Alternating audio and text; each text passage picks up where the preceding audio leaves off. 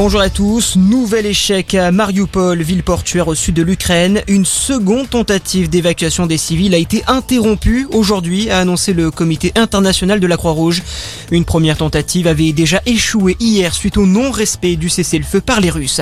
En parallèle, les offensives russes ne faiblissent pas en Ukraine. Dans une vidéo publiée aujourd'hui, le président ukrainien annonce que l'aéroport de Vinitsia dans le centre du pays a été détruit par huit missiles russes. Volodymyr Zelensky affirme que les forces russes se préparent désormais à bombarder le port d'Odessa, ville stratégique et premier port ukrainien.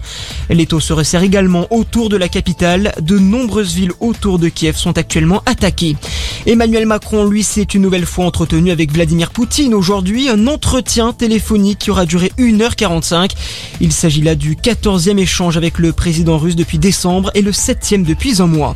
Le président de la République qui mettra sa casquette de candidat demain, premier déplacement de campagne pour Emmanuel Macron en Ile-de-France. Un déplacement où le thème de l'éducation sera notamment évoqué. Éric Zemmour, lui, est à Toulon aujourd'hui. Le candidat du parti Reconquête est en meeting à 17h où il présentera devant 7000 partisans toutes les personnalités l'ayant rejoint ces dernières semaines. Il devrait annoncer le ralliement de Marion Maréchal, la nièce de Marine Le Pen. Suite dans l'affaire de l'agression d'Ivan Colonna, ce nationaliste corse condamné à la perpétuité qui a été agressé mercredi à la prison d'Arles par un autre détenu. Le parquet national antiterroriste annonce aujourd'hui qu'une information judiciaire va être ouverte.